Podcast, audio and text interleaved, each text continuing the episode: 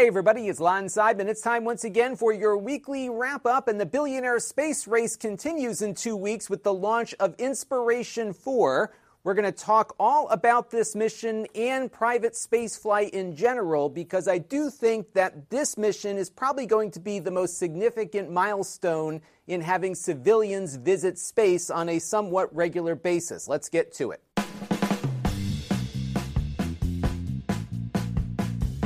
Now, what's significant about this space flight is that it is the first true private orbital mission with a crew. And what that means is that there's no government sponsoring or paying for this flight. It is completely privately financed, and it's being launched on SpaceX, which, of course, is a private space company. And that's what makes this mission very significant. They're going up like astronauts, but they're not working for NASA.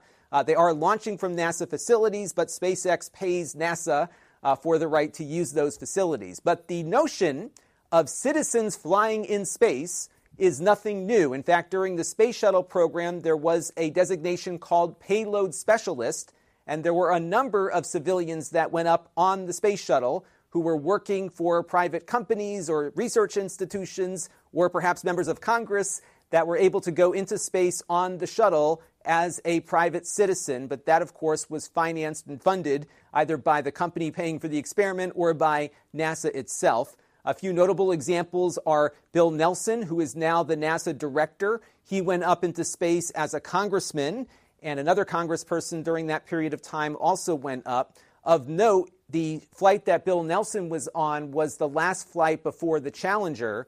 And unfortunately, on the Challenger mission, that was the mission that Christa McAuliffe, a payload specialist, the first teacher in space, uh, tragically died along with her crew uh, when the shuttle experienced the breakup on its way to orbit. Now, in the early 2000s, there was a kind of a brief period of a number of space tourists going up to the space station on the Russian Soyuz capsules because the Russians had an extra seat and they started selling those seats to people with a lot of money. Uh, the first one to go up was Dennis Tito. Now, during this period of time, a number of people were able to pay for those extra seats on the Russian rockets, including Richard Garriott, who's also known as Lord British, the creator of the Ultima video game series. He had a very active interest in space throughout his life because his father was an astronaut and he was able to go up to the space station and he produced a lot of cool video from that trip, which you can find on his website that you see linked here on screen. Definitely worth checking out to see what that experience was like. Now, more recently, we've got now the suborbital services launching people into space, including Richard Branson's Virgin Galactic. Now, this is very different than what we're about to see with the Inspiration 4 mission because this only takes you pretty much right to where space begins and then you fall back down again. So you get about five minutes of weightlessness or so before you got to get back in your seat and land. So this whole mission takes place over the course of maybe a half an hour or so from start to finish, maybe a little bit longer as you're going up into the air on the mothership there. But I'm sure it's a great experience and definitely gets you into space, but it's not quite an orbital mission uh, like you would do on a space shuttle or something like that. Uh, also, recently, we have Blue Origin, which is owned by Jeff Bezos, the Amazon founder. And this is a similar trajectory here in that you launch from the ground on a rocket, you go into suborbital space altitudes, and you float around for a few minutes, and then you come back down on parachutes. So you do get to see the curvature of the Earth and experience what it's like to be in space, but you're not up for all that long. And that is why uh, this mission that is happening in about two weeks, the Inspiration 4 mission, is significant because this is completely private, but they're going to be going to orbit for a number of days and then coming back down, just like NASA astronauts do, and landing in the Gulf of Mexico. Now, they will be launching, as I mentioned, on a SpaceX Falcon 9 rocket. Now, on top of that rocket is the SpaceX Dragon capsule, and this is the very same spacecraft that delivered NASA astronauts to the space station back in May of 2020. And the reason why SpaceX is allowed to put private citizens on this very same spaceship is because the spaceship is owned by SpaceX, not NASA. NASA just buys seats on the capsule, but it is the property of SpaceX. And if SpaceX wants to send people up who can afford to go, they are allowed to do that. They are launching from NASA facilities, but as you can see, SpaceX has completely rebranded the launch pad because they are leasing space from NASA to operate their rockets privately. So they can launch NASA missions from here, they can launch private missions from here, and missions for commercial contractors for satellite delivery and that sort of thing. And that's one of the big changes that's happened down at the Kennedy Space Center. It's really getting leased out to all these different private companies that are competing to develop more affordable access to space. And I think it's been a very significant development. And one of the interesting things about Commercial Crew is that its objectives were twofold. One was to reduce the cost of getting NASA astronauts into space and do so more safely, uh, but also really stimulate a private space industry. And this is kind of the first example of that private space industry pivoting into crewed missions. Now, if you're interested in the genesis of this commercial crew program that NASA started, check out this article I co wrote with my friend Doug Hardy about 10 years ago. We were down at the Kennedy Space Center for the last space shuttle launch, and SpaceX took us around to their early facilities. We had a lot of access to their spokespeople. We got a really interesting look at the future, and it looks like a lot of what people hoped that future would be has kind of come to fruition. And in addition to all the benefits that NASA got from this program, uh, there's also a lot more activity happening in the United States for just regular satellite launches. For a long time, there were very few commercial satellites launching from the United States, including satellites made by U.S. companies. And SpaceX has really brought a lot of competition to the market globally to the point where the entire industry is shifting to try to catch up to their low orbit costs. And I think that's pretty significant. Now, the mission for Inspiration 4 is going to be a three day outing. They're going to go to quite a high altitude of 590 kilometers or about 370 miles at apogee, the highest point uh, in their orbit. And just to put that into perspective, most of the space shuttle launches were taking place at around the orbital height of the International Space Station at around 420 kilometers or 262 miles. The Hubble Space Telescope was probably some of the highest altitude missions that the space shuttle ever flew. Uh, the Hubble is at 540 kilometers or 336.1 miles. And on Inspiration 4, they're hoping to go a little higher than Hubble 590 kilometers or 370 miles. I may be mistaken, but I think this is probably the highest that humans will have orbited the Earth since the Apollo days. Uh, and if I'm wrong, correct me in the comments below, but they're really trying to push the SpaceX hardware super hard here to get up to that height. Now, the mission is being paid for and commanded by a billionaire, of course, Jared Isaacman, and he has paid SpaceX for this mission.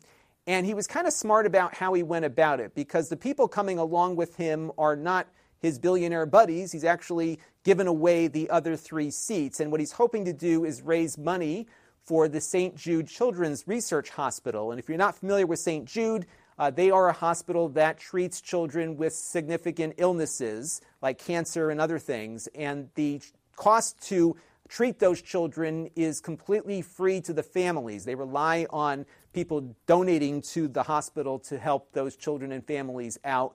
Uh, they have done a lot to save the lives of many. And one of the crew members is coming from St. Jude, Hayley Arceneaux. And Hayley was a patient of St. Jude when she was a child. At age 10, she had bone cancer and went through chemotherapy and had a prosthesis installed in her leg. And after recovering, she went on to go to college. And when she uh, finished up her undergraduate degree, she decided that she wanted to work at St. Jude's. So she went and got a, a physician assistant degree in 2016 and now works with children who are suffering with leukemia and lymphoma.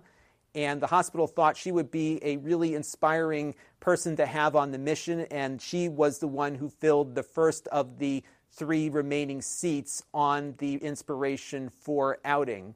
And what's significant about Hayley is that she will be the youngest person to fly into space in orbit and the first with a prosthesis to fly into space as well.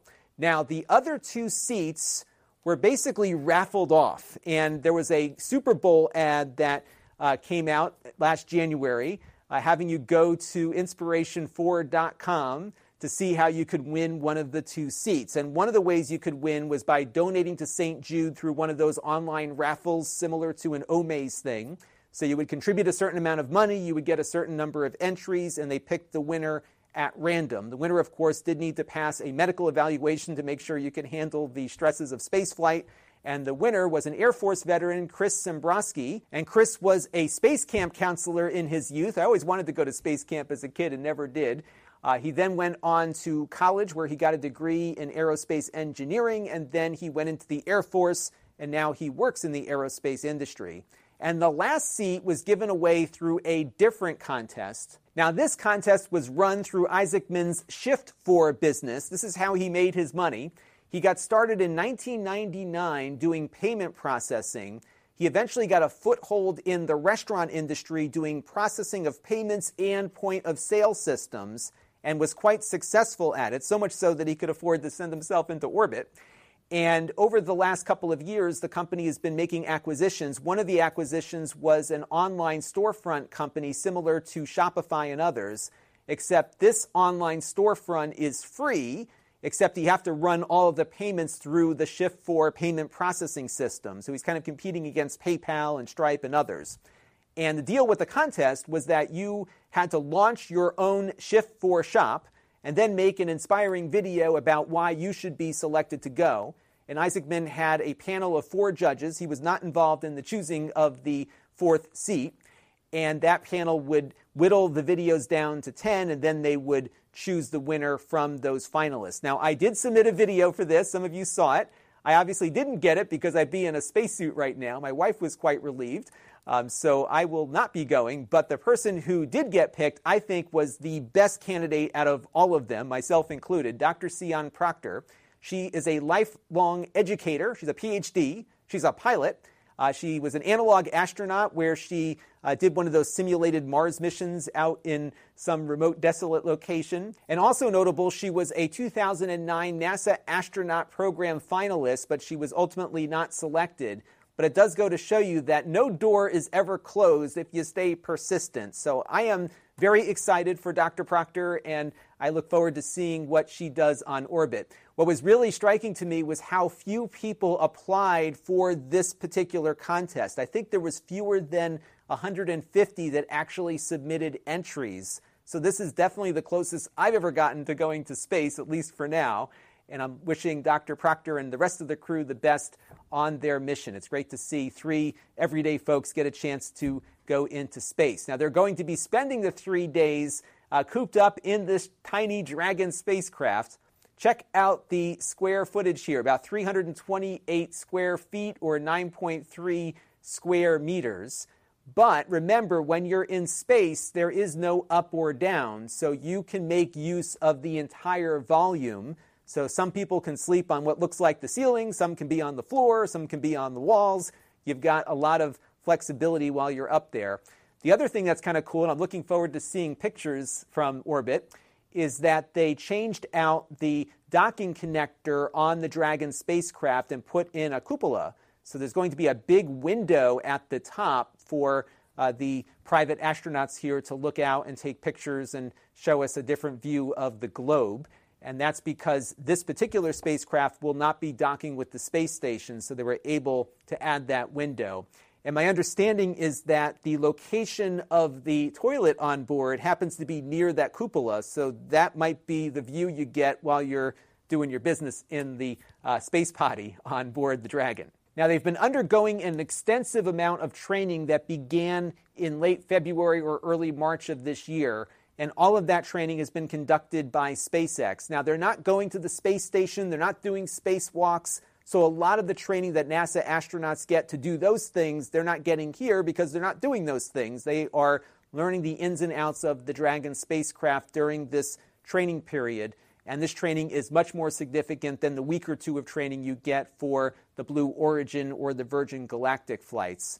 Now, a lot of people are wondering what this costs, and there hasn't been any public uh, disclosure of what Isaacman is paying to go up on this mission, but we can maybe discern it from some publicly available information. So, right now, if you go over to the SpaceX website, you'll see that a Falcon 9 flight with your own payload will run you about $62 million, and that does not include the cost of the payload itself.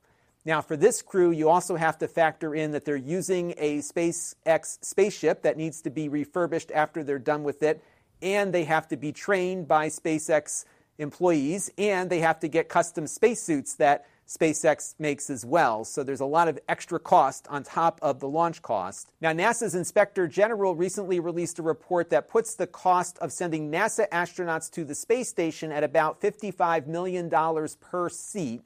So, doing the math here, I bet Isaacman is probably paying somewhere in the neighborhood of $200 million, give or take, for this mission. Now, by comparison, look what it costs for Boeing's commercial spaceship, the Starliner. Uh, this one has been having a ton of trouble getting into space, even for its demo mission. Their cost per seat is $90 million. And this just gives you an example of just how disruptive SpaceX has been in the commercial space business. Now, this is not the only private flight going up. There's another one slated to launch around January to the space station. This crew is actually going to dock with it and get on board for a short period of time. The price on this, being offered by a company called Axiom Space, comes in at around $55 million per seat. And this mission, like the Inspiration 4 mission, is being serviced by SpaceX on a pre flown Dragon spacecraft. Now, this group is a private group of people who can afford to go, and one retired astronaut who will be the mission commander. So, this one is not a fundraiser for anyone, it is just three people with the means to pay some money to go to the space station. Around the time that this mission was announced, NASA also released a price list about how much it costs to uh, be able to accommodate these guests to the space station. And you can see uh, some of the costs here that get factored into the mix there. And I'm not sure if that's part of the $55 million they paid or if this is something NASA bills on top of that. But if you got enough money to make that initial payment, you can probably handle the upcharges here for your accommodation costs it certainly costs a lot more than what it might cost to stay at the Hilton. So we'll keep an eye on that mission. Uh, but in the meantime, uh, the Inspiration 4 crew will be launching on September 15th. Now, I am still on the fence as to whether or not I'm going to go down and see the launch in person. They are hosting a VIP gathering for all of us who entered under the store contest, which I thought was very nice of them to do. Uh, but that gathering is taking place not at the Kennedy Space Center, but off site. So I'm trying to get credentialed, and then that would give me the ability to be at the Kennedy Space Center to see the crew walk out and all that cool stuff. So we'll keep you posted on what we're going to do. If I don't go, I'll probably do a live stream. We've done a few of those in the past with different space missions, and those have always been a lot of fun to do with all of you. So stay tuned. I will let you know what I plan on doing in the very near future. And either way, they're going on September 15th. At Evernorth Health Services, we believe costs shouldn't get in the way of life changing care, and we're doing everything in our power to make it possible. Behavioral health solutions that also keep your projections at their best? It's possible. Pharmacy benefits that benefit your bottom line? It's possible. Complex specialty care that cares about your ROI? It's possible. Because we're already doing it. All while saving businesses billions. That's Wonder made possible. Learn more at evernorth.com/wonder. Now, this week's wrap up is being brought to you by all of you, and I want to thank Eric's Variety Channel for making a super chat contribution during one of my other live streams that we did last week. We also have two new supporters here on the channel. On Floatplane, we have Kelvin SOH and John T. Davis contributed via Patreon. If you want to support the channel, you can. You can go to lon.tv slash support and make a monthly or a one time contribution.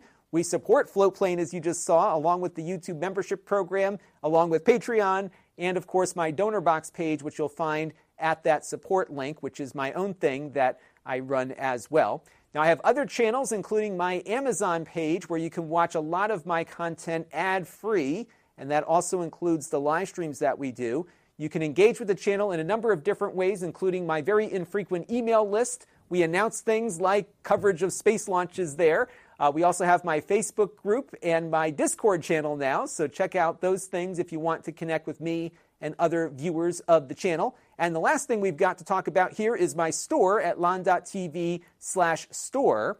And there I sell items that I purchase to review here on the channel. And there's only one of everything. It's the actual item that I reviewed. And if you want to be notified every time we add something to the store, you can go to lon.tv slash store alert. That is going to do it for this week's weekly wrap up. Hope you all enjoyed this look at private space flight. Yes, the billionaires are the ones that get to go now, but I do think we're going to start seeing a lot of movement in bringing that cost down significantly over the next decade or so. When I was a kid in the 80s, they were billing this commercial spaceflight thing as something that was in the very near future, and now it appears we might actually be getting to that very near future. So stay tuned, a lot of excitement to come in the space race. That is going to do it for now. Until next time, this is Lon Seidman. Thanks for watching. This channel is brought to you by the Lon.TV supporters, including gold level supporters Chris Allegretta, Tom Albrecht, Jim Callagher, Hot Sauce and Video Games, and Brian Parker. If you want to help the channel, you can by contributing as little as a dollar a month.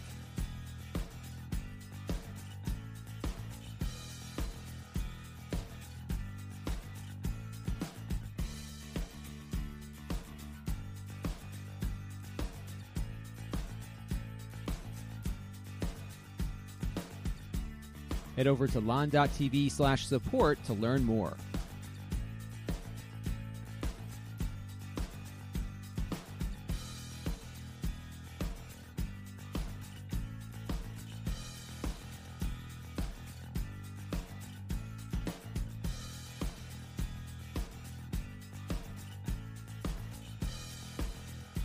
And don't forget to subscribe. Visit lon.tv slash s.